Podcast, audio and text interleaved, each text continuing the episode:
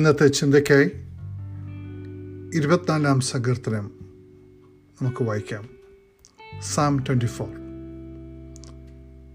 the earth is the Lord's and everything in it the world and all who live in it for he founded it on the seas and establish it on the waters Who may ascend the mountain of the Lord?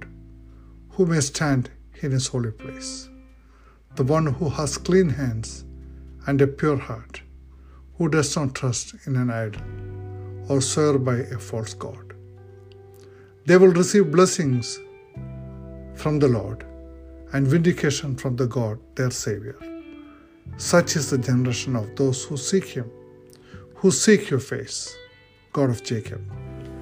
Lift up your hearts, you gates, be lifted up, you ancient doors, that the King of glory may come in. Who is the King of glory? The Lord strong and mighty, the Lord mighty in battle. Lift up your hearts, you gates, lift them up, you ancient doors, that the King of glory may come in. Who is he, the King of glory? The Lord Almighty, He is the King of glory. ദാവീദ് എന്ന ആട്ടിടയൻ. ദാവീദ് എന്ന രാജാവ് ദാവീദ് എന്ന പ്രവാചകൻ. പരിശുദ്ധാത്മാവിന്റെ നിറവിൽ എഴുതിയിരിക്കുന്ന മനോഹരമായ ഒരു സങ്കീർത്തനമാണല്ലോ ഇരുപത്തിനാലാം സങ്കീർത്തനം. ആ സങ്കീർത്തന ആ സങ്കീർത്തനത്തിന്റെ ആദ്യ ഭാഗങ്ങളിൽ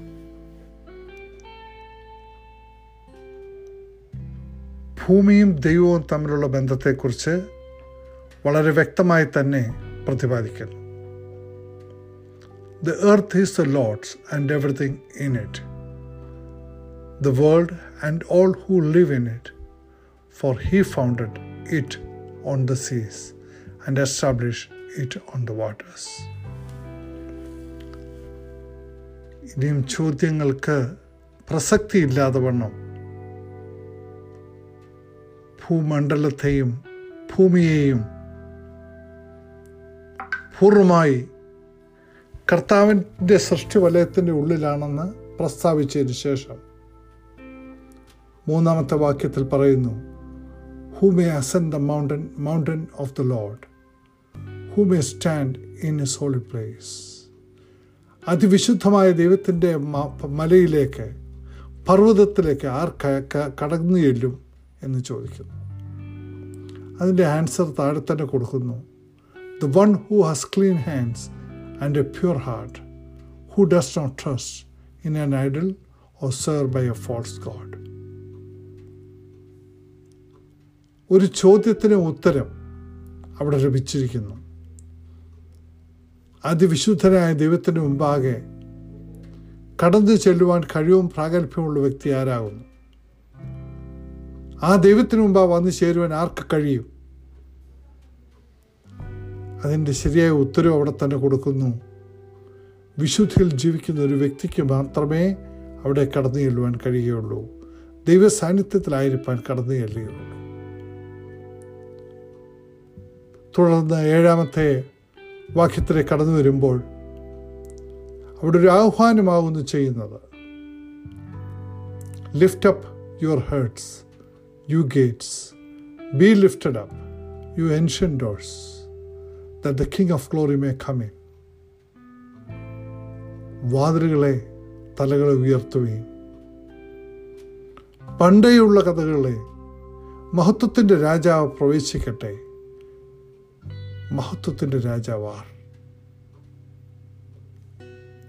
കർത്താവായ യേശു ക്രിസ്തു തന്റെ ക്രൂശ് മരണത്തിന് മുമ്പായി ജെറുസലേം എന്ന രാജാവിന്റെ പട്ടണത്തിലേക്ക് കടന്നു വരുന്നതിനെക്കുറിച്ച് സെഹരിയാവ് ഒൻപതിന്റെ ഒമ്പതാമത്തെ വാക്യത്തിൽ പ്രവചിക്കുന്നുണ്ടല്ലോ.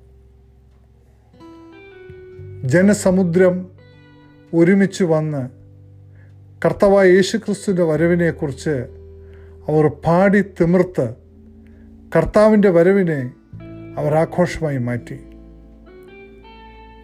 സൗമ്യനായി ഒരു കഴുതയുടെ മുകളിലേക്ക് കടന്നു വരുന്ന കർത്താവിനെ കണ്ട് അവർ വിളിച്ചു പറഞ്ഞു ഞങ്ങളുടെ രാജാവ്. മത്തായുടെ സുവിശേഷം ഇരുപത്തിയൊന്നാമത്തെ അധ്യായത്തിൽ ഒന്ന് മുതൽ പതിനൊന്ന് വരെയുള്ള വാക്യങ്ങൾ അവയെ വ്യക്തമായി പ്രതിപാദിപ്പിക്കുന്നുണ്ട്.